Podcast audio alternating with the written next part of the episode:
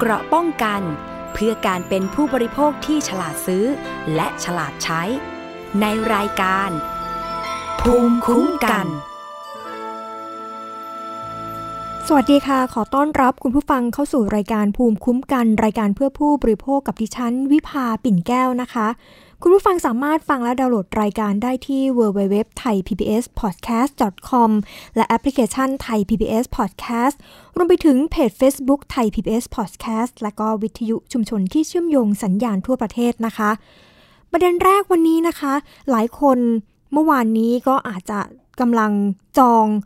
การฉีดวัคซีนกันอย่างขมักขม้นเลยนะคะ เพราะว่ามีการเปิดให้จองกันวันแรกสำหรับคนที่จองวัคซีนอาจจะหลายคนอาจจะได้คิวการฉีดวัคซีนไกลถึงเดือนกรกฎาคมเลยทีเดียวนะคะ ก็มีคนแห่จองคิวฉีดวัคซีนโควิด -19 ผ่านทางช่องทางอะไรหลายแบบนะคะ ก็คือมีทั้งเครือข่ายมือถือ ก็มีความมีการพบว่าขั้นตอนเนี่ยง่ายแล้วก็รวดเร็วที่สุดค่ะ ไม่ยุ่งยากก็เพียงแค่ 5 นาทีก็เสร็จสิ้นก็สามารถจองทำการจองได้แล้วนะคะ แต่เขาบอกว่าแต่ว่าก็คือได้คิวเนี่ยการฉีดเนี่ยไกลไปถึงเดือนกรกฎาคมเลยค่ะ ขณะที่ กทมเนี่ยเขาก็เปิดให้ลงทะเบียนอีก 3 ช่องทางค่ะ ผ่านเว็บไซต์ด้วย www ไทยร่วมใจ .com แล้วก็ทางแอปเป๋าตังนะคะ แล้วก็รวมไปถึงร้านสะดวกซื้อด้วยนะคะพลตำรวจเอกอัศวินขวัญเมือง ผู้ว่าราชการกรุงเทพมหานครก็บอกว่า ทางกรุงเทพมหานครเอง แล้วก็ภาคีเครือข่ายก็ได้เปิดระบบ ลงทะเบียนฉีดวัคซีนโควิด -19 นะคะ ไทยร่วมใจกรุงเทพปลอดภัย ผ่านทางเว็บไซต์ www ไทยร่วมใจ .com ค่ะ เพื่อที่จะอำนวยความสะดวกให้กับประชาชนในพื้นที่ของกทมนะคะ ได้รับการฉีดวัคซีน นอกโรงพยาบาลก็ได้อย่างรวดเร็วแล้วก็ทั่วถึงนะคะ ก็เริ่มตั้งแต่เมื่อวานนี้ก็ได้มีการลงทะเบียนกันไปแล้วนะคะ ตอนประมาณเที่ยงวันของเมื่อวานนี้ ประชาชนผู้ที่มี ที่มีทะเบียนบ้านนะคะ อยู่ในเขตของกทม ก็ที่มีอายุตั้งแต่ 18 ไปจนถึง 59 ปีค่ะ ก็อาจจะไม่ได้เข้าสู่เข้าในกลุ่มของ 7 โรคกลุ่มเสี่ยงนะคะ ก็สามารถลงทะเบียนจองรับบริการฉีดวัคซีนโควิด -19 ได้ ผ่านทางเว็บไซต์ www ไทยร่วมใจ .com ค่ะ หรือว่าผ่านทางแอปพลิเคชันเป๋าตังนะคะ แล้วก็หลังจากนั้นก็จะเปิดระบบให้จองทุกวันค่ะ ตั้งแต่เวลา 6 นาฬิกาไปจนไปจนถึง 4 ทุ่มด้วยกันนะคะ หรือว่า 22 นาฬิกา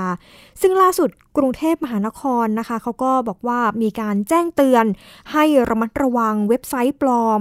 จองคิวนะคะ ฉีดวัคซีน ซึ่งจริงๆแล้วเนี่ยของจริงก็จะต้องมีระบุชัดเจนนะคะ ว่าเป็น w w w ไทยร่วมใจ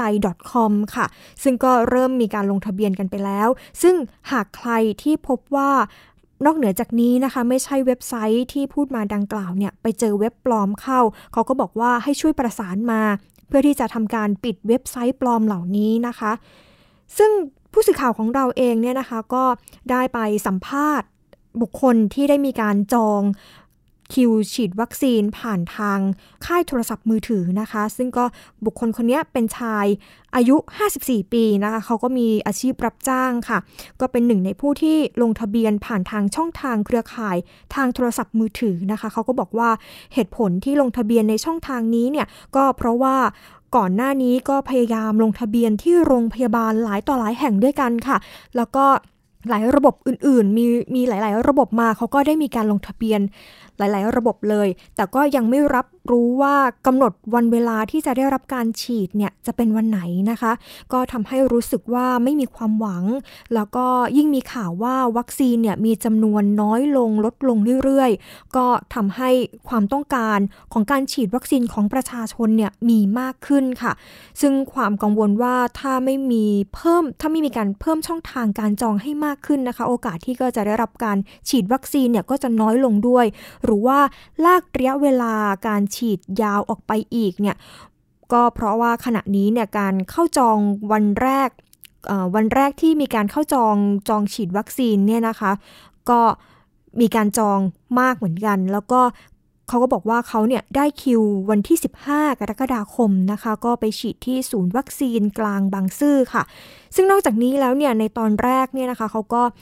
รู้สึกว่า ไม่ได้รู้สึกว่ากังวลอะไร เพราะว่าไม่ว่าจะวัคซีนตัวไหนยี่ห้ออะไรเนี่ยนะคะเขาก็บอกว่าเขาสามารถฉีดได้ทุกยี่ห้อค่ะ ไม่ได้เลือกว่ายี่ห้อไหน เพราะว่ามองว่ามีมาตรฐานไม่แตกต่างกันมากนักค่ะ ส่วนขั้นตอนการลงทะเบียนก็เขาก็บอกว่าไม่ยุ่งยากนะคะ ใช้เวลาไม่ถึง 5 นาทีค่ะระบบก็ไม่ได้ล่มอะไรนะคะ แล้วก็การลงทะเบียนเนี่ยเขาก็บอกว่ามีการแยกเป็น 3 กลุ่มด้วยกันค่ะ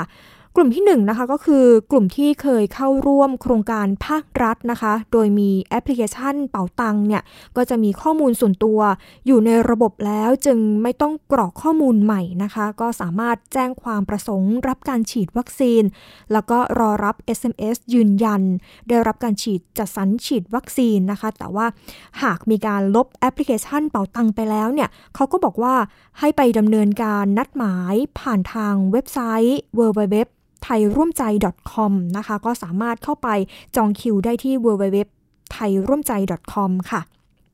ส่วนกลุ่มที่2เนี่ยก็คือกลุ่มที่ไม่เคยเข้าร่วมโครงการของภาครัฐเลยนะคะ ก็สามารถลงทะเบียนได้ที่ www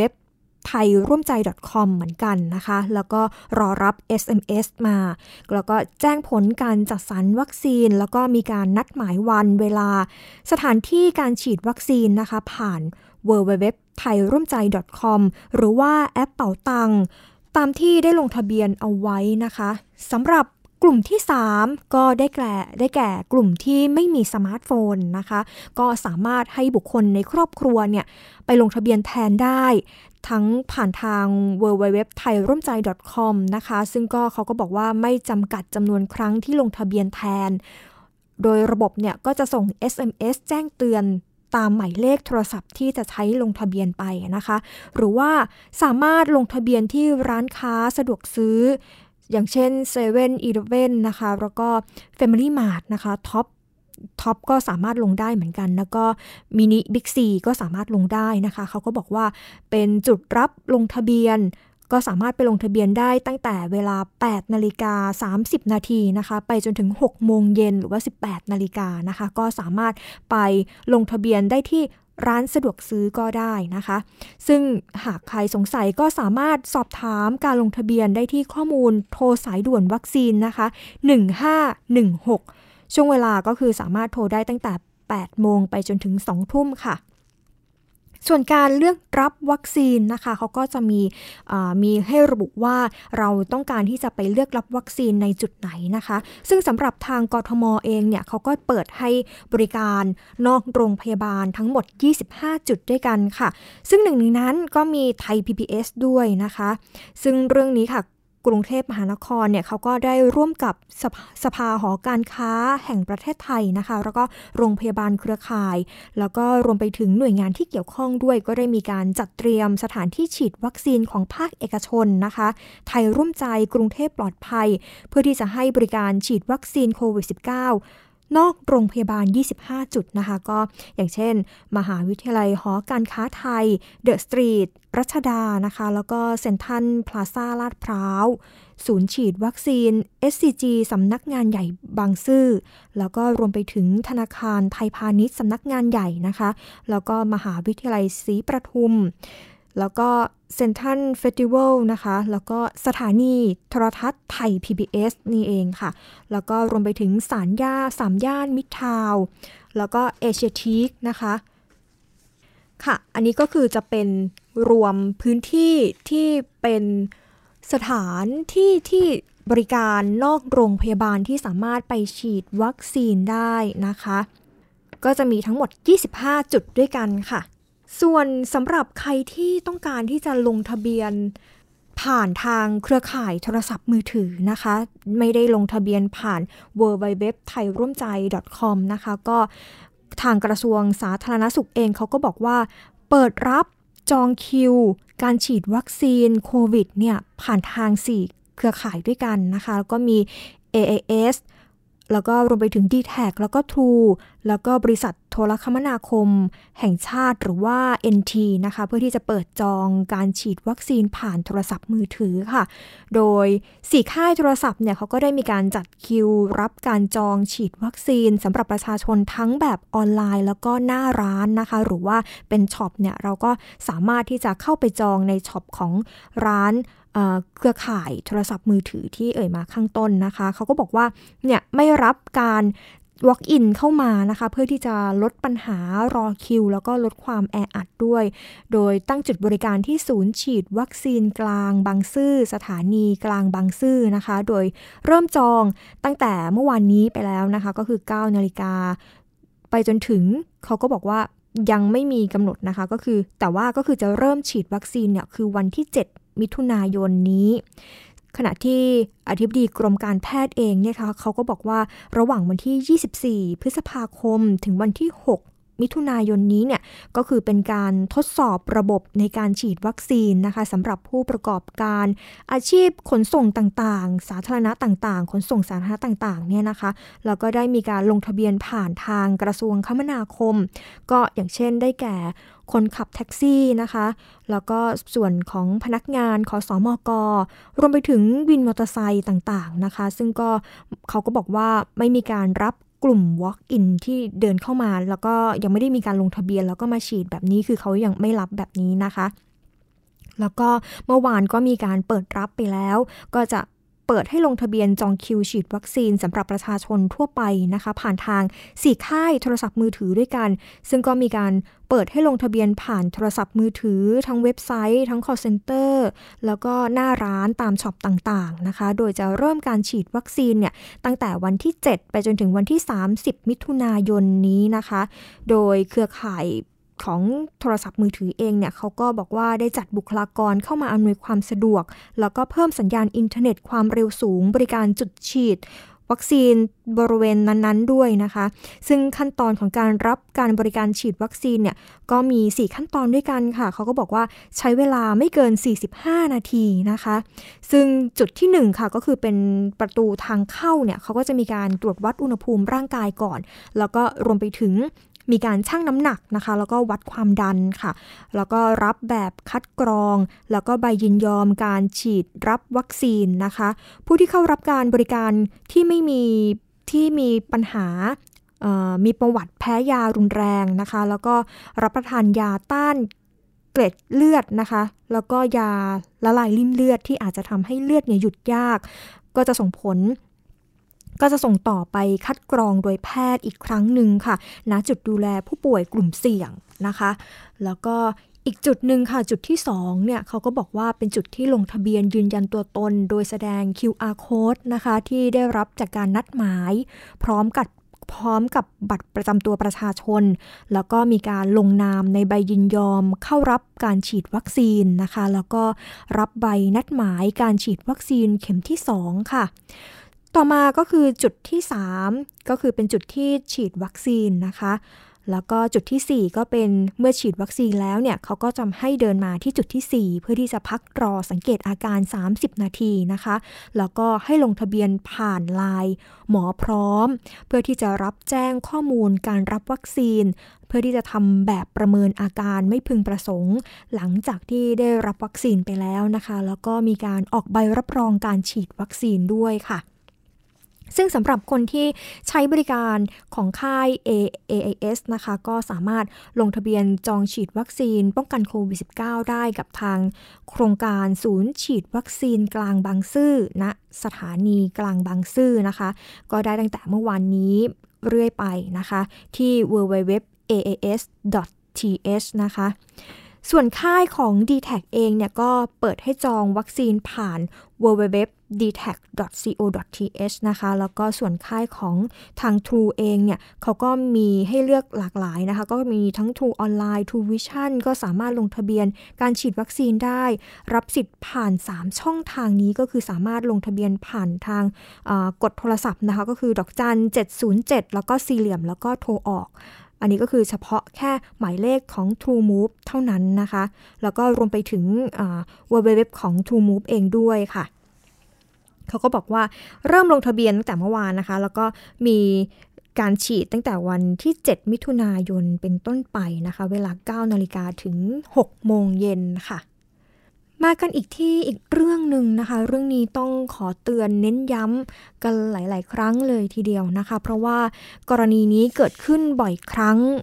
กลางสัปดาห์ที่ผ่านมาเนี่ยทางกองปราบปรามเองเนี่ยนะคะเขาก็ได้มีการแกะรอย 5 เดือนนะคะ เพื่อที่จะรวบแก๊งนี้ค่ะ เป็นแก๊งโรแมนต์แกมนะคะ ซึ่งเป็นแก๊งที่เหมือนว่าเป็นสื่อรักทางออนไลน์นะคะ ซึ่งแก๊งนี้เนี่ยเขาก็ทำงานกันเป็นทีมค่ะ ก็มีการเริ่มวางแผนหาเหยื่อ มีการพูดคุยกัน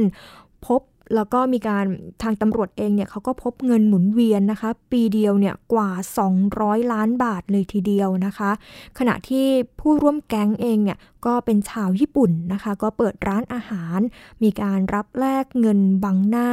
คาดว่าจะเป็นแหล่งฟอกเงินค่ะพลตำรวจตีพลตำรวจตรีนะคะ สุวรรณแสงนุ่มผู้บังคับการกองปราบปรามเนี่ยพร้อมกับ ชุดสืบสวนร่วมกันถแถลงผลปฏิบัติการบุกทลาย เครือข่ายโรแมนต์แกมนะคะ สื่อรักออนไลน์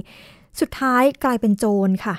หลังจากที่มีการตรวจค้นพื้นที่เป้าหมาย 7 จุดด้วยกันนะคะ ในพื้นที่กรุงเทพมหานคร จังหวัดนครสวรรค์ จังหวัดภูเก็ต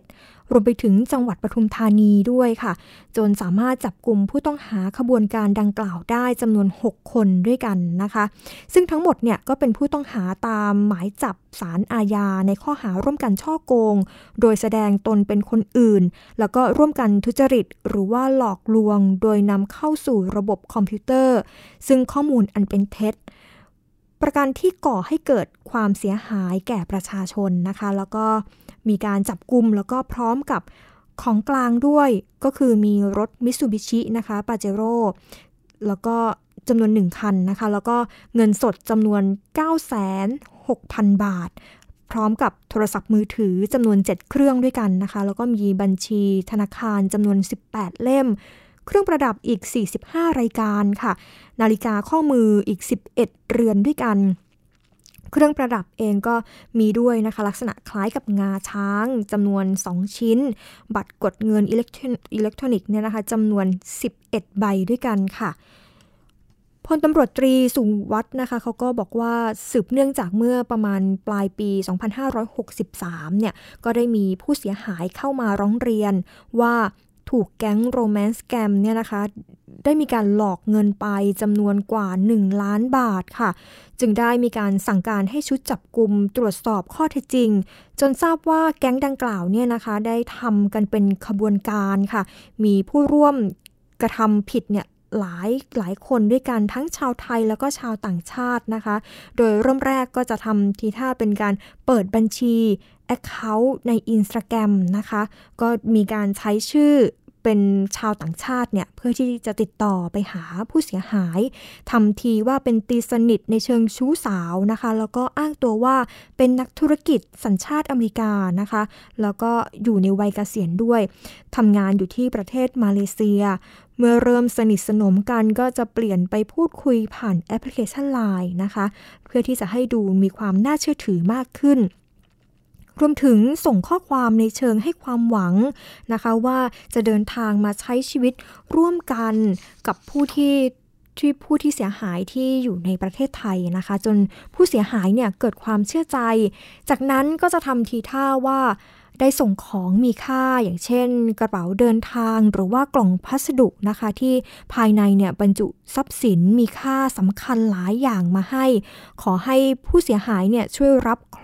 ช่วยรับของดังกล่าวนี้ไว้นะคะ จากนั้นก็จะให้ผู้ร่วมขบวนการที่เป็นคนไทยค่ะ โทรศัพท์มาหาผู้เสียหาย แล้วก็อ้างตัวว่าเป็นเจ้าหน้าที่บริษัทส่งสินค้าระหว่างประเทศนะคะ แล้วก็มีการแจ้งว่า กระเป๋าเดินทาง แล้วก็กล่องพัสดุดังกล่าวเนี่ยมาถึงประเทศไทยแล้ว แต่มีขั้นตอนการดำเนินการส่งสินค้า แล้วก็มีค่าธรรมเนียมต่างๆ ที่จะต้องชำระเอง ผู้เสียหายจึงหลงเชื่อนะคะ ยอมที่จะโอนเงินไปให้ตามที่ถูกเรียกร้องมานะคะรวมเป็นเงินทั้งสิ้นเนี่ยเกือบ 1 ล้านบาทเลยทีเดียวนะคะ แต่หลังจากมีการจ่ายเงินไปแล้วเนี่ยเขาบอกว่ากลับไม่ได้รับ ของแต่อย่างใด ซึ่งก็อ้างว่ายังอยู่ระหว่างการดำเนินการค่ะ ภายหลังการได้รับเงินจากเหยื่อรอบแรกไปแล้วนะคะ ทางขบวนการดังกล่าวเนี่ยก็ยังมีการวางแผนที่จะหลอกเงินเหยื่อเพิ่มอีกค่ะ โดยการให้ผู้ร่วมขบวนการเนี่ยนะคะ โทรศัพท์ติดต่อมาอ้างตัวเป็นเจ้าหน้าที่ที่อยู่ที่โรงพยาบาลจากประเทศมาเลเซียนะคะ บอกว่า บอกกับผู้เสียหายว่าผู้ชายคนนี้เนี่ยมีการประสบอุบัติเหตุนะคะ ได้รับบาดเจ็บสาหัส รักษาตัวอยู่ที่โรงพยาบาล ขอเรียกเก็บเงินเพื่อที่จะสำรองค่ารักษาพยาบาลจากผู้เสียหายเนี่ยนะคะ เกือบ 5 0 0แสนบาทค่ะ แต่ผู้เสียหายก็เกิดเอะใจ แล้วก็พยายามที่จะติดต่อกลับนะคะ เพื่อที่จะสอบถาม แต่ว่าเมื่อเห็นว่าไม่สามารถติดต่อได้ ก็ได้มีการตัดสินใจไม่โอนเงินไปให้นะคะ เพราะว่าเชื่อว่าน่าจะถูกหลอก ก่อนที่จะนำเรื่องเข้าแจ้งความที่สอนอวังทองหลางนะคะ พร้อมกับยื่นคำร้องต่อพลตำรวจตรีจิรภพจิรภพนะคะ ให้ช่วยติดตามจับกลุ่มดังกล่าวค่ะ เดี๋ยวเราไปฟังเสียงของผู้บังคับการกองปราบปรามนะคะพลตำรวจตรีสุวัสด์แสงนุ่มค่ะพฤติการก็คือ เมื่อประมาณวันที่ 3 พฤศจิกายน 2563ครับเป็นผู้เสียหายเป็นหญิง ไปร้องทุกข์กับพนักงานสอบสวนสอนอวังทองหลางครับว่าถูกกลุ่มคนร้ายนะครับหลอกลวงจะเสียเงินไปจำนวนหนึ่งล้านบาทนะครับพฤติการก็คือผู้เสียหาย ได้ติดต่อกับหนึ่งในคนร้าย ซึ่งอ้างว่าเป็น นักธุรกิจชาวอเมริกาทำงานอยู่ที่ประเทศมาเลเซียโดยติดต่อทางอินสตาแกรมทางไลน์ก็คือมีการคบหาและทางไลน์ทางอินสตาแกรมจนสนิทสนมกันครับถึงขั้นตกลงว่าจะมาใช้ชีวิตร่วมกันในประเทศไทย โดยผู้ต้องหาอ้างว่าจะส่งพัสดุของมีค่ากระเป๋าเดินทางต่างๆ มาที่เมืองไทยโดยให้ผู้เสียหายเนี่ยรับไว้ ครับหลังจากนั้นก็เหมือนในคดีทั่วไปครับที่ลักษณะนี้คือจะมีผู้คนร้ายแสดงตัวเป็นเจ้าที่บริษัทพัสดุโทรติดต่อผู้เสียหายว่าของส่งมาเรียบร้อยแต่ติดขั้นตอนต่างๆซึ่งผู้เสียหายจะต้องชำระเงินเพื่อเป็นค่าดำเนินการ ไม่เช่นนั้นขอคนนั้นต้องส่งกลับคืนไปยังต้นทางทำให้เสียเวลา ผู้เสียหายซึ่งหลงเชื่ออยู่แล้วนะครับ ก็ยอมจ่ายเงินให้ตามที่กลุ่มคนร้าย เรียกร้องครับ หลังจากนั้นก็มีการสร้างเรื่องขึ้นมา ขอค่าใช้จ่ายในเรื่องต่างๆอีกหลายครั้งนะครับ ผู้เสียหายก็เริ่มรู้สึกเอกใจแล้วครับ ก็ติดต่อไปยังบุคคลที่เคยติดต่อด้วยนะครับผมก็ติดต่อไม่ได้ก็เลยเชื่อว่าน่าจะถูกหลอกแล้วจึงได้ไปร้องทุกข์กับพนักงานสอบสวนสอนอวังของเราให้ดำเนินคดีกับกลุ่มคนร้ายครับ จากนั้นก็ได้มาร้องขอความช่วยเหลือกับท่านพลตรีเจียวโคภูนิเดช รองผู้จัดการตำรวจสอบสวนกลาง ในฐานะหัวหน้าชุดปฏิบัติการปราบปรามคนร้ายข้ามชาติครับซึ่งท่านพลตรีเจียวโคก็จึงได้สั่งให้กองทัพการปราบปรามโดยกองปราบการศาสตร์ที่มีชุดปฏิบัติการทำการสืบสวน เรื่องนี้นะครับร่วมกับเจ้าที่ตำรวจนครบาลครับ ซึ่งการสืบสวนใช้เวลาประมาณ 5 เดือนครับ เนื่องจากเป็นการติดต่อทางออนไลน์ครับง่ายต่อการที่ คนร้ายจะปิดบังตัวตนของตัวเองครับเราใช้ทุกช่องทางใช้ทุกวิธีทางครับ จนในที่สุดก็สามารถครับพิสูจน์ตัวบุคคลได้แล้วก็บุคคลร้ายเป็นใครบ้างครับ ก็มีทั้งหมดเจ็ดคนนะครับถึงได้รวบรวมหลักฐานเสนอให้พนักงานสอบสวนสอนอวังทองหลางขออนุมัติต่อศาลเพื่อออกหมายจับผู้ต้องหาทั้งเจ็ดคนครับ ก็จะได้ร่วมกับตำรวจนครบาลครับ ทำการตรวจค้นจุดเป้าหมายจำนวนเจ็ดจุดครับ สามารถจับกลุ่มตัวผู้ต้องหาได้หกคนครับหลบหนีไม่ได้หนึ่งคนนะครับอยู่ระหว่างติดตามครับ และก็สามารถตรวจยึดสิ่งของที่เชื่อว่าได้มาได้ใช้มีไว้เป็นความผิดการจำนวนหนึ่งครับ ในส่วนตัวผู้ต้องหาที่จับกุมได้เนี่ยทั้งหกคนนะครับ ก็ปฏิเสธนะครับ ซึ่งรายละเอียดต่างๆก็จะมีเดี๋ยวจะแจ้งให้ในข่าวนะครับ ที่กองปราบต้องแถลงในวันนี้ก็คือว่าจากการตรวจสอบบัญชีของกลุ่มคนร้ายนะครับปรากฏว่ามีพบเงินหมุนเวียนถึงประมาณ 200 ล้านนะครับมีบัญชีต้นทางที่โอนเงินให้กับบัญชีของคนร้ายนะครับอย่างน้อยๆนะครับที่พิสูจน์ได้ 50 บัญชีนะครับ 50 บัญชีนั่นหมายความว่าจะต้องมีผู้เสียหายอย่างน้อย 50 คนนะครับที่ ถูกหลอกแล้วก็โอนเข้าไปนะครับ บางรายที่เราตรวจสอบพบแล้วนะครับ ก็ติดต่อไปนะครับ ก็เป็นจริงนะครับว่าถูกหลอกนะครับ ส่วนใหญ่ก็จะเป็นผู้สูงอายุนะครับก็เียข้าวหลายคนก็เกิดความอับอายไม่อยากให้ญาติพี่น้องรู้ ก็ยังไม่ได้ลองทุกข์หรือบางคนก็บอกว่า เห็นคนที่ร้องทุกข์ในเรื่องพวกนี้แล้วก็จับมันไม่ได้ก็เลยไม่ได้ลองทุกข์นะครับ เรายังอยากจะประชาสัมพันธ์ให้พี่น้องที่ตกเป็นผู้เสียหายได้รับทราบนะครับว่าแกงนี้เราจับได้แล้วนะครับนี่มันว่าผู้เสียหายรายใดที่คิดว่าตนเองถูกกลุ่มผู้กระทำผิดในแปลงนี้นะครับช่อโกงนะครับก็ขอให้เข้าพบพนักงานสอบสวน เพื่อร้องทุกข์เพิ่มเติมได้นะครับจากพนักงานสอบสวนเท้องที่เกิดเหตุที่ใดก็ได้นะครับหรือจะมาที่กองปราบก็ได้นะครับเรายินดีที่จะ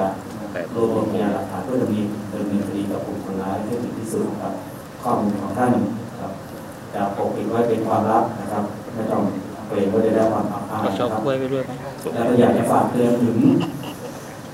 อ่าคุยประชาชนทั่วไปนะครับที่ถูกจ้างให้เปิดบัญชีนะครับ เพราะการกระทำผิดในลักษณะเนี้ยเอาส่งไปแล้วนะ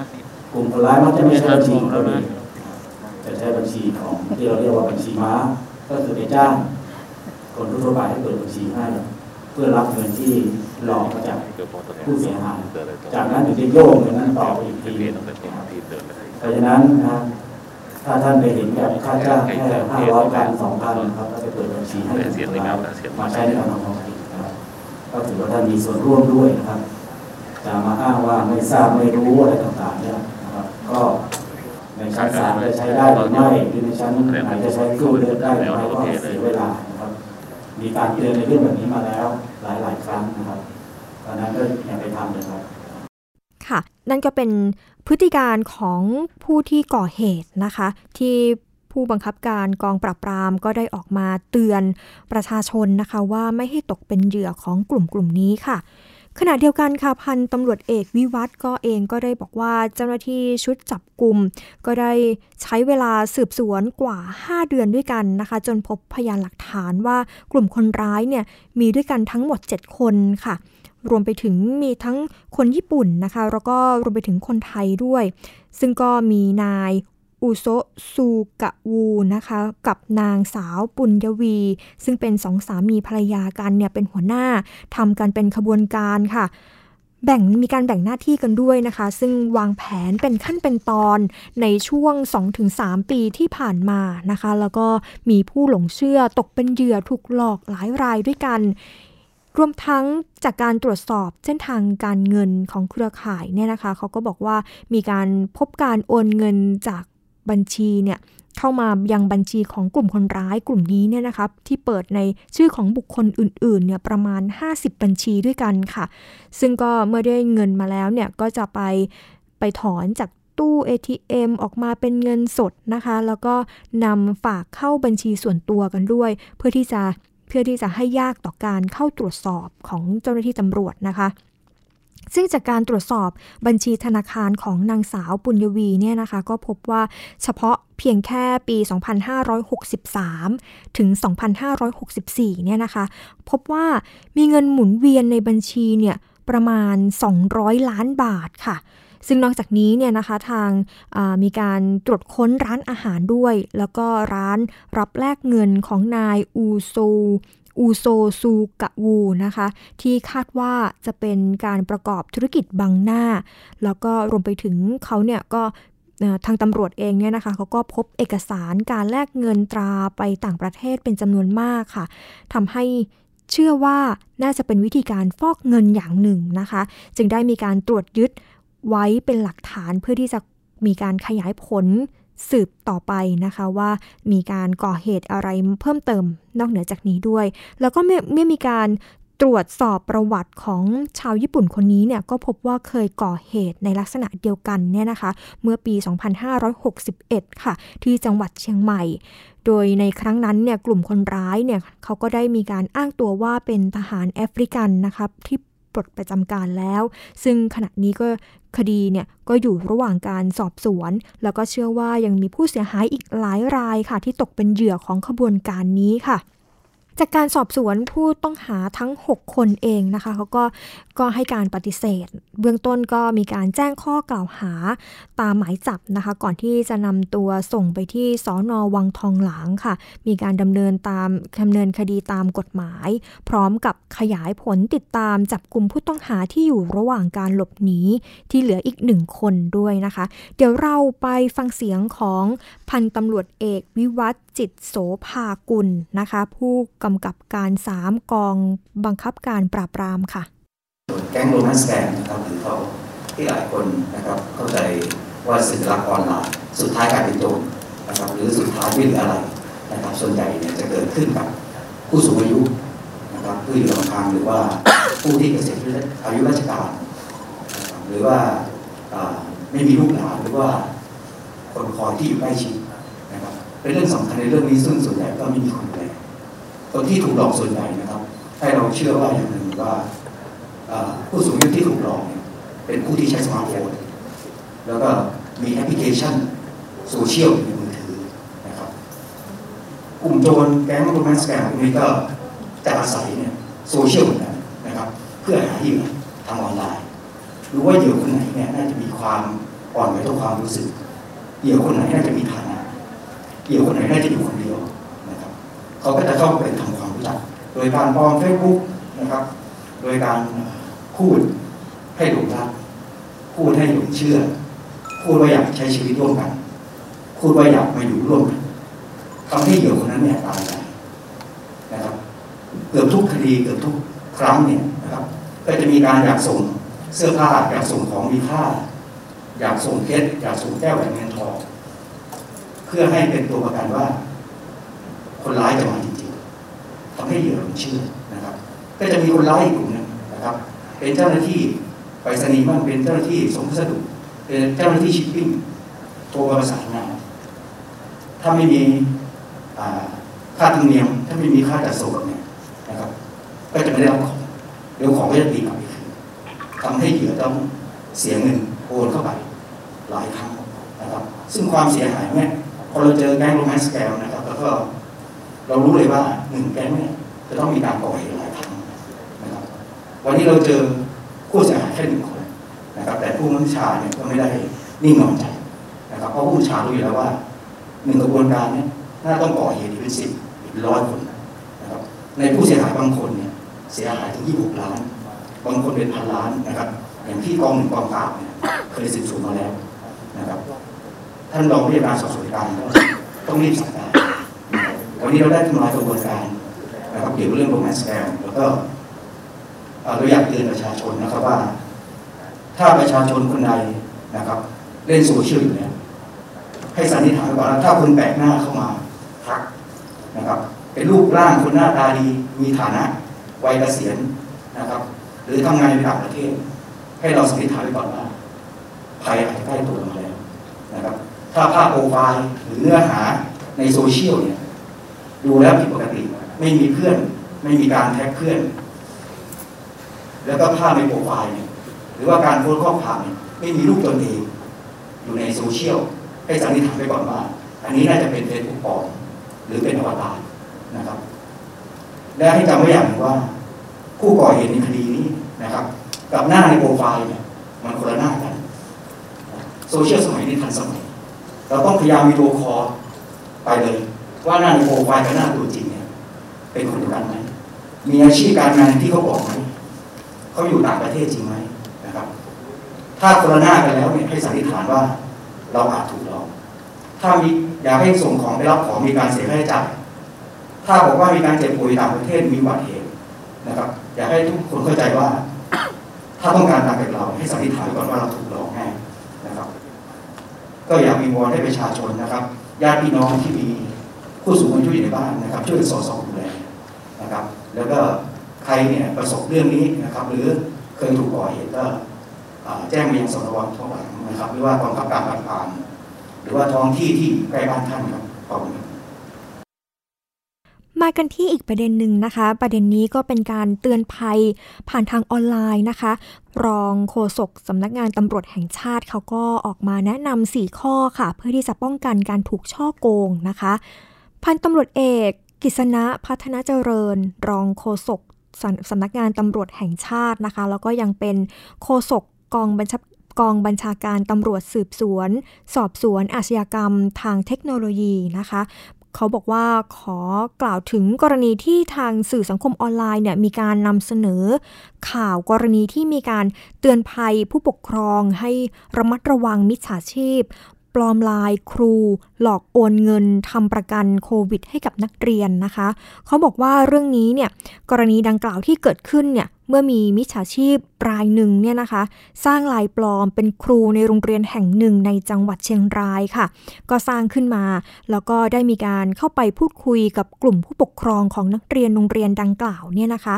โดยบอกว่าทางโรงเรียนเนี่ยได้มีการจัดให้มีการทำประกันโควิด ให้กับนักเรียน พร้อมกับส่งลิงก์นะคะ ให้กรอกประวัติส่วนตัว แล้วก็ให้ทางผู้ปกครองเนี่ยมีการโอนเงินเข้ามา โดยอ้างว่าเป็นค่าทำประกันโควิด -19 นะคะ ก็ให้โอนเงินมากันคนละประมาณ 500 บาทด้วยกัน ซึ่งก็ได้มีผู้ปกครองหลายคนเนี่ยก็หลงเชื่อ แล้วก็โอนเงินไปให้ ต่อมาค่ะ ครูคนนี้เนี่ยเขาก็ที่ถูกสวมตัวเป็นเอ่อเป็นเป็นบุคคลคนนี้เนี่ยนะคะเขาเห็นว่ามีคนที่ชื่อไลน์ชื่อในไลน์เนี่ยนะคะเหมือนกันส่งข้อความมา มีส่งมาหลายคนเลยทีเดียวนะคะ แล้วก็ส่งข้อความมาสอบถามเนี่ย ครูที่ถูกปลอมตัวเนี่ยก็ยืนยันว่าตนเองเนี่ยนะคะ ไม่ได้เป็นคนส่งข้อความดังกล่าวไปให้ทางผู้ปกครองหลาย ๆ คนเนี่ยนะคะ จึงได้มีการทราบว่ามีคนเนี่ยได้สร้างลายปลอมขึ้นมา โดยใช้ชื่อครูคนดังกล่าวขึ้นมาค่ะ จึงได้เดินทางไปแจ้งความร้องทุกข์กับตำรวจที่ที่สถานีตำรวจในจังหวัดเชียงรายนะคะ แล้วก็มีการ ตรวจสอบชื่อเจ้าของบัญชีที่ผู้เสียหายเนี่ยโอนเงินไปให้ ก็พบว่าผู้ต้องหาเนี่ยได้เคยก่อเหตุในลักษณะของการหลอกลวงให้โอนเงินผ่านทางสื่อสังคมออนไลน์ แล้วก็มีการถูกจับกลุ่มมาแล้วหลายต่อหลายครั้งด้วยกันนะคะและเมื่อเรื่องราวดังกล่าวเนี่ยได้ถูกเผยแพร่ผ่านโซเชียลมีเดียเนี่ยก็พบว่ามีบรรดาผู้ปกครองโรงเรียนอื่นๆเนี่ยนะคะ หลายที่เลยบอกว่าตกเป็นเป็นเหยื่อของผู้เสียหายคนนี้เนี่ยนะคะ จากผู้ต้องหาคนเดียวกันเนี่ยก็มีกรณีลักษณะคล้าย ๆ กันในหลาย ๆ โรงเรียนค่ะ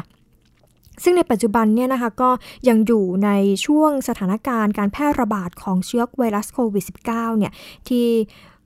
ทางประชาชนเองเนี่ยนะคะ ก็ส่วนใหญ่ก็จะได้รับผลกระทบ แล้วก็ประสบความยากลำบากกันอยู่แล้วนะคะ แต่ก็ยังมีเหล่ามิจฉาชีพที่จะคอยช่วยโอกาสจากช่องว่างในการกระทำความผิดลักษณะแบบนี้นะคะ ก็เป็นพฤติการคล้ายกับการหลอกลวงให้โอนเงินที่ปรากฏบนสื่อสังคมออนไลน์ในหลาย ๆ กรณีที่เคยเกิดขึ้นนะคะ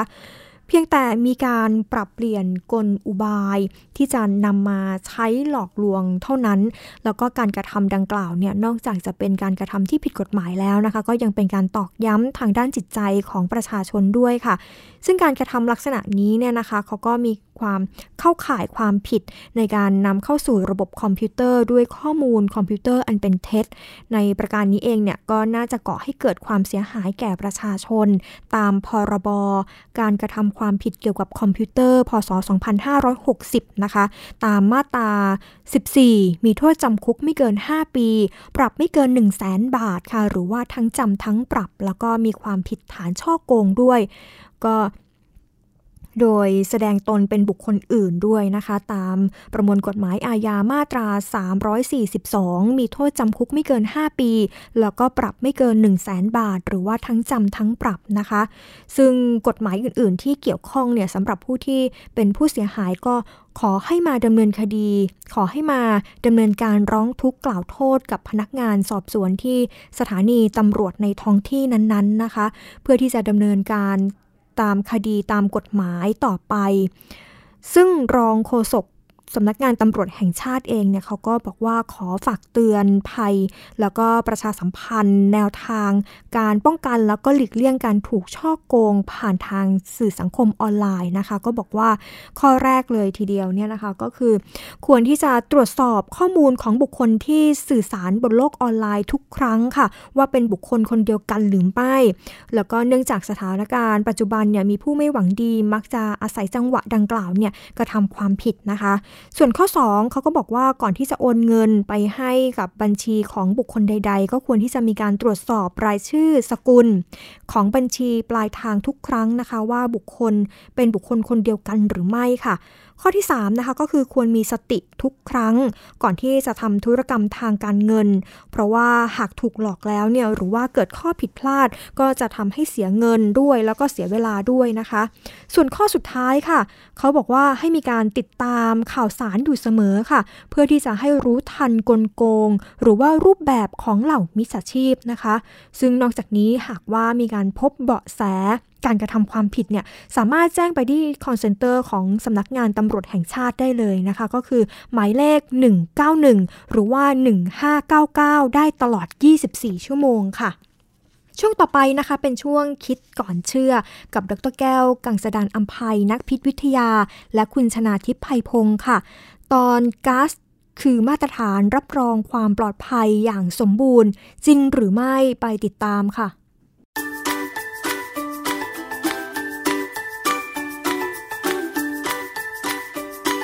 ช่วง คิดก่อนเชื่อ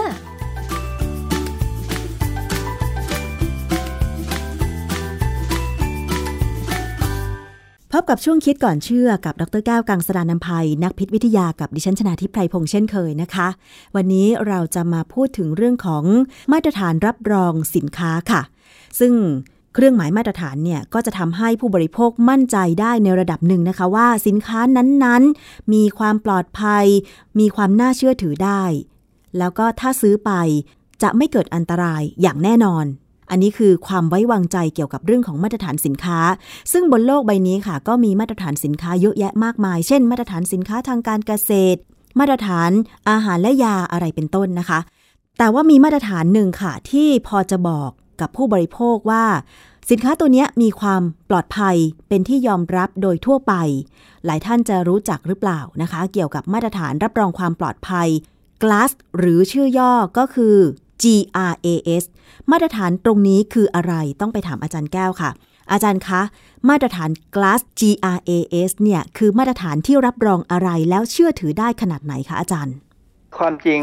GRAS หรือที่ทั่วไปเนี่ย นักวิทยาศาสตร์ทางอาหาร หรือว่าทางพิษวิทยาเนี่ย เราจะใช้คำว่า GRAS เป็นคำย่อที่เราจะอ่านออกเป็นเป็นคล้ายเป็นคำภาษาเลย เป็นคำที่มีความหมาย แต่ว่ามันเป็นตัวย่อแหละนะ GRAS นี่มาจากคำว่า generally recognized as safe หรือแปลเป็นไทยง่าย ๆ คือเป็นที่ยอมรับว่าปลอดภัย คราวนี้ประเด็นคือว่า GRAS เนี่ยมันไม่ใช่มาตรฐานที่จะเอามาโฆษณา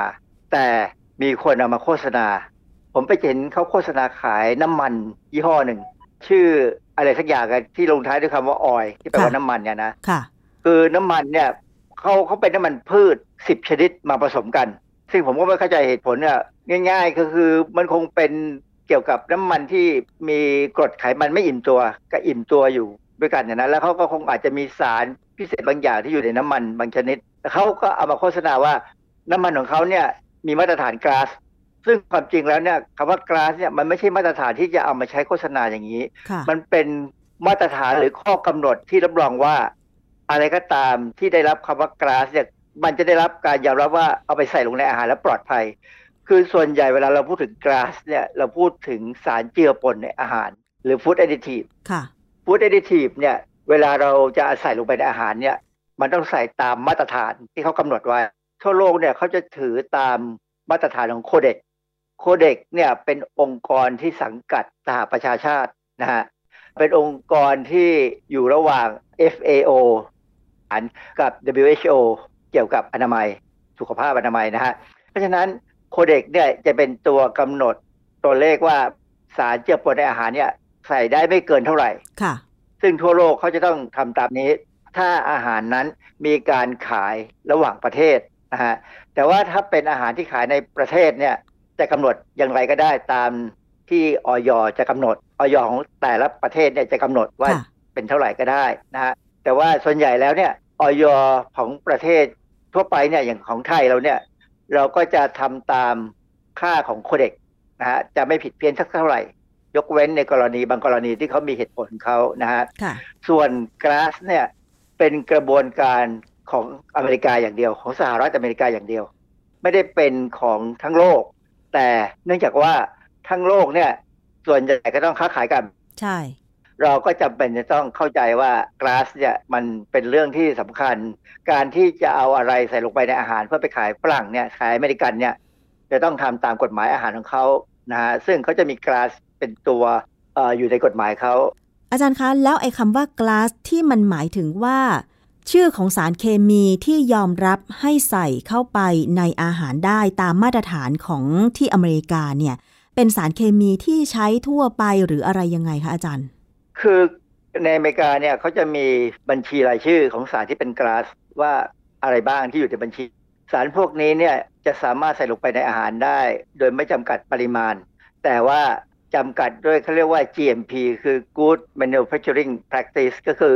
ใส่ตามความจำเป็นค่ะ อย่างสมมติว่าเราพูดถึงสารที่ใส่ได้โดยที่ไม่ต้องกำหนดปริมาณเนี่ยโดยความจำเป็นเนี่ยนะทำด้วยความจำเป็นเนี่ย เรามักจะพูดถึงโมโนโซเดียมกลูตาเมตหรือว่า MSG หรือผงชูรสที่เรารู้จักกันค่ะโมโนโซเดียมกลูตาเมตเนี่ยเป็นสารเคมีที่ใส่ได้ไม่จำกัดหมายความว่าใส่ไปแล้วถ้าอร่อยแค่ไหนก็หยุด ถ้ามันเกินไปจากนั้นมันก็จะไม่อร่อยเพิ่ม นะแต่ว่าการใส่เกินเนี่ยอันที่หนึ่งเพิ่มต้นทุน อันที่สองอาจจะก่อปัญหาก็ได้ ถ้าเป็นสารบางอย่างที่อาจจะก่อปัญหาค่ะกรณีของโมโนโซเดียมกลูตาเมตเนี่ยถ้าใส่มากไปแต่บางคนเขาบอกเขาแพ้อือฮึแต่ความจริงการแพ้โมโนโซเดียมกลูตาเมตเนี่ยมันไม่ใช่การแพ้แบบที่เราเรียกว่าแพ้อาหารเออส่วนใหญ่เนี่ยจะมีอาการผิดปกติของระบบประสาทรับรู้ค่ะ โมโนโซเดียมกลูตาเมตเนี่ยความเป็นจริงแล้วก็คือสารเคมีที่เออมีอยู่ในเลือดของเราอืมเป็นสารเคมีที่มีอยู่ในโปรตีนต่างๆ ทุกชนิดเนี่ยโปรตีนทุกชนิดจะต้องมีโมโนโซเดียมกลูตาเมตต้องมีกลูตาเมตเอางี้ดีกว่าเอาเป็นกลูตาเมตใช้คำว่าคำนี้นะเป็นกรดอะมิโน ดังนั้นเนี่ยกรดอะมิโนตัวนี้เนี่ยอยู่ในโปรตีนทั้งหมดที่เรามีอยู่ในโลกนี้ แล้วก็อยู่ในน้ำเลือดของเรากลูตาเมตเนี่ยที่อยู่ในเลือดเราเนี่ยเขาเป็นสารสื่อประสาทด้วยค่ะ ใช่ไหมคราวนี้พอมีมากเกินไป ถ้าเรากินเข้าไปมากๆ แล้วก็เข้าไปอยู่ในเลือดมากเกินไปเนี่ย ระบบการสื่อประสาทจะเสียสมดุลค่ะเพราะฉะนั้นบางคนที่มีปัญหาเนี่ยเป็นเพราะอย่างนี้แหละเพราะมันเป็นสารสื่อประสาท แต่บางคนก็ไม่มีปัญหา มันขึ้นอยู่แต่กับแต่ละบุคคลค่ะ อย่างบางคนเนี่ยอย่างอย่างกรณีของผมเนี่ยบางครั้งเนี่ย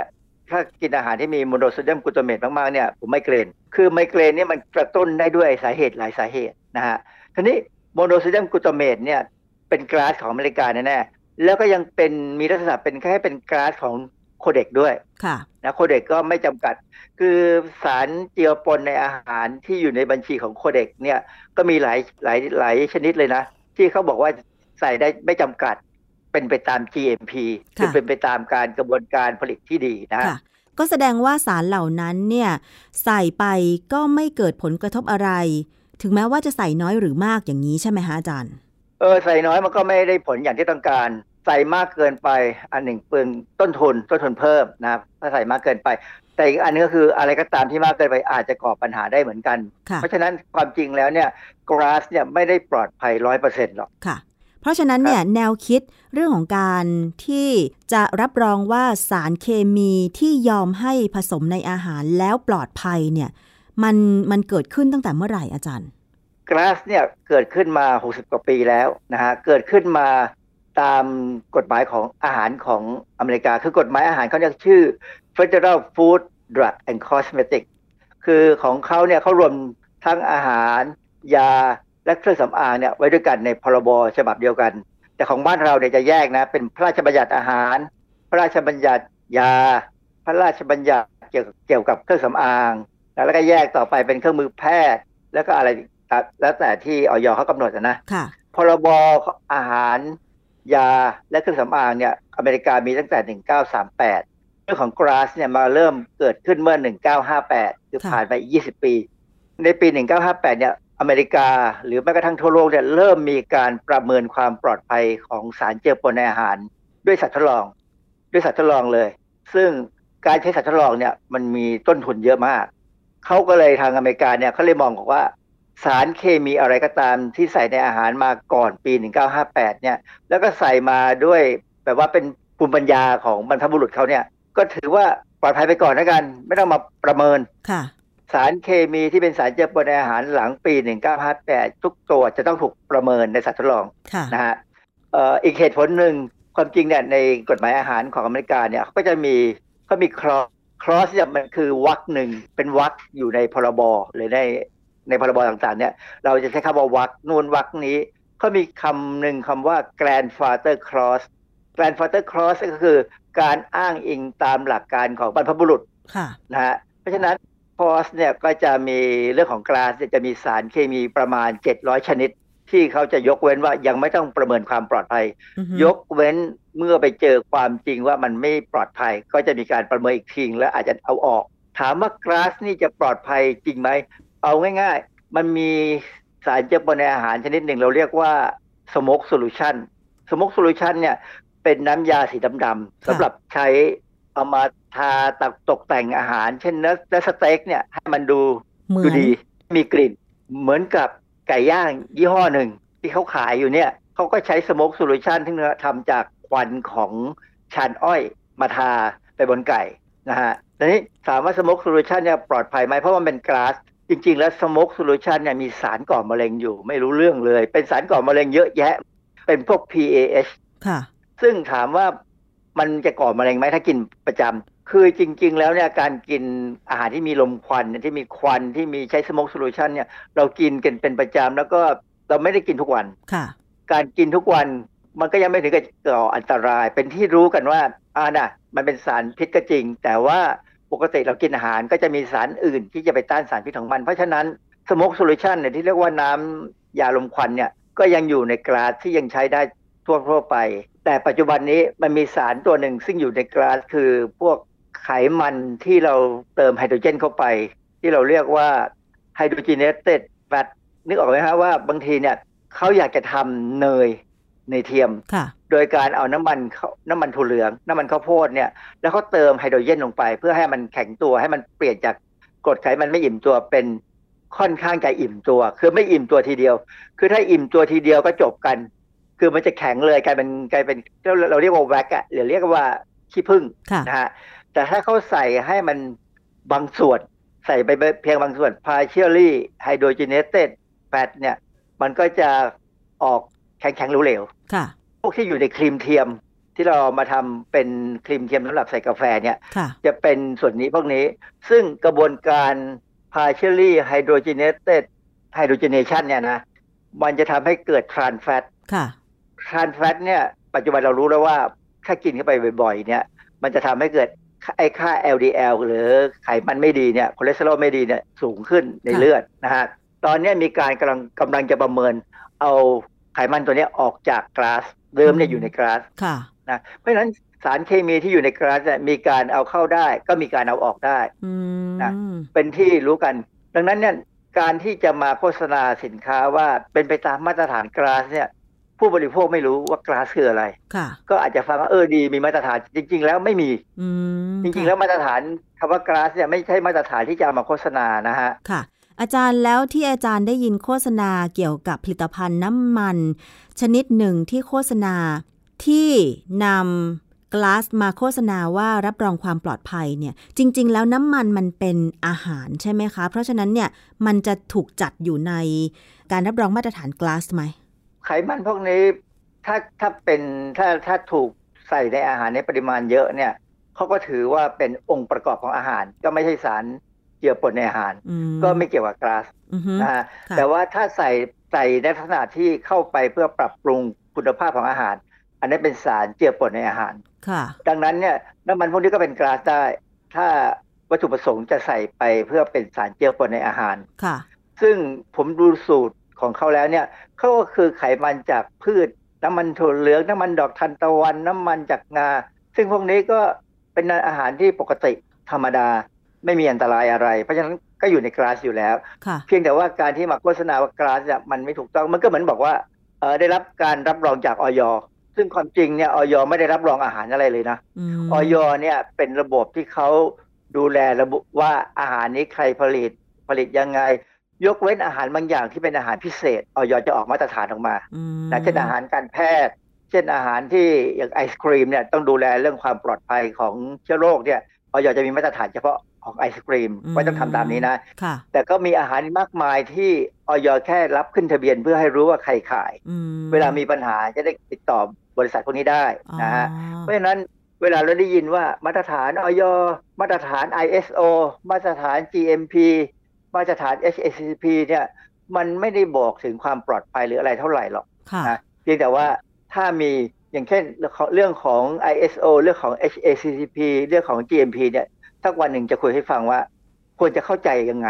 ว่าถ้าเขามีเนี่ยเป็นยังไงนะฮะค่ะส่วนวันนี้เราคุยถึงเรื่อง glass ซึ่งเป็นเรื่องที่จริงๆ แล้วอยู่ในอเมริกาอย่างเดียว ไม่เกี่ยวกับประเทศอื่น ยกเว้นประเทศไหนจะขายของกับอเมริกาเนี่ย เราอาจจะต้องทำตามตามกฎของ glass ของเขาค่ะ เพราะฉะนั้นเนี่ยมาตรฐาน GLAS หรือ GRAS เนี่ยเป็นมาตรฐานที่ใช้ในอเมริกา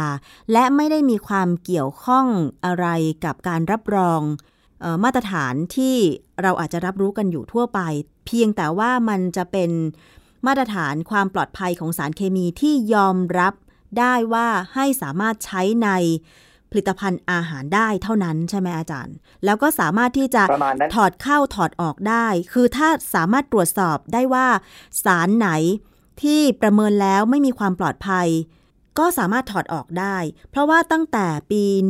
1958 ที่อเมริกาบอกว่าสารไหนที่ใช้มาก่อน ปี 1958 เนี่ย 700 กว่าชนิดเนี่ย ก็ถือว่ามีความปลอดภัย อาจารย์ 700 ชนิดนี่มันยังคง 700 ชนิดไหมอาจารย์ ณ ปัจจุบันนี้ ปัจจุบันนี้มีมากกว่านั้นตั้งเยอะ เพราะว่า 700 ชนิดเนี่ยเริ่มต้นอืมจากนั้นเนี่ยถ้าตัวไหนที่เขาประเมินความปลอดภัยแล้วเขามีความรู้สึกว่ามันไม่จำเป็นจะไปควบคุมว่าให้อยู่ที่ระดับไม่เกินเท่านี้ เขาก็จะบอกว่าเอาตัวนี้เป็นกราสได้นะอืมเพียงแต่ว่าต้องมีการคณะกรรมการมาประเมินดูนะกรรมการที่เขาแต่งตั้งขึ้นมาแต่ละครั้งเนี่ยประเมินดู ประเมินแล้วก็จะมีการตรวจสอบไปเรื่อยๆ จนถึงวันหนึ่งอาจมันอาจจะมีปัญหาเขาก็อาจจะมาดูอีกทีแล้วอาจจะถอดออกค่ะถอดออกไปก็ยังใช้ได้ แต่ว่าต้องใช้ในระดับที่เขากำหนด สารเจือปนในอาหารเนี่ยจะมีอย่างน้อยสองแบบ คือแบบที่ใส่ได้โดยไม่จำกัดจำนวนปริมาณ เพียงแต่ว่าต้องให้เป็นไปตามความเหมาะสม กับอีกประเภทหนึ่งที่ จำกัดว่าไม่ควรเกินเท่าไหร่ค่ะ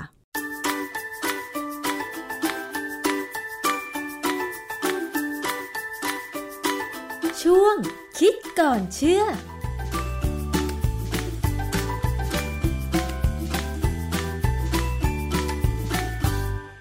และนั่นก็เป็นข้อมูลดีๆนะคะ ในช่วงคิดก่อนเชื่อค่ะ สำหรับวันนี้นะคะต้องขอลาคุณผู้ฟังไปก่อนนะคะเอ่อก็ได้มีการรวบรวมประเด็นตลอดทั้งสัปดาห์มาประมวลให้คุณผู้ฟังได้รับฟังกันนะคะสำหรับวันนี้รายการภูมิคุ้มกันรายการเพื่อผู้บริโภคต้องขอลาไปก่อน สวัสดีค่ะ ติดตามรายการได้ที่ www.thaipbspodcast.com แอปพลิเคชัน Thai PBS Podcast หรือฟังผ่านแอปพลิเคชัน Podcast ของ iOS Google Podcast Android Podbean SoundCloud และ Spotify ติดตามความเคลื่อนไหวของรายการและแสดงความคิดเห็น โดยกดถูกใจที่ facebook.com/thaipbspodcast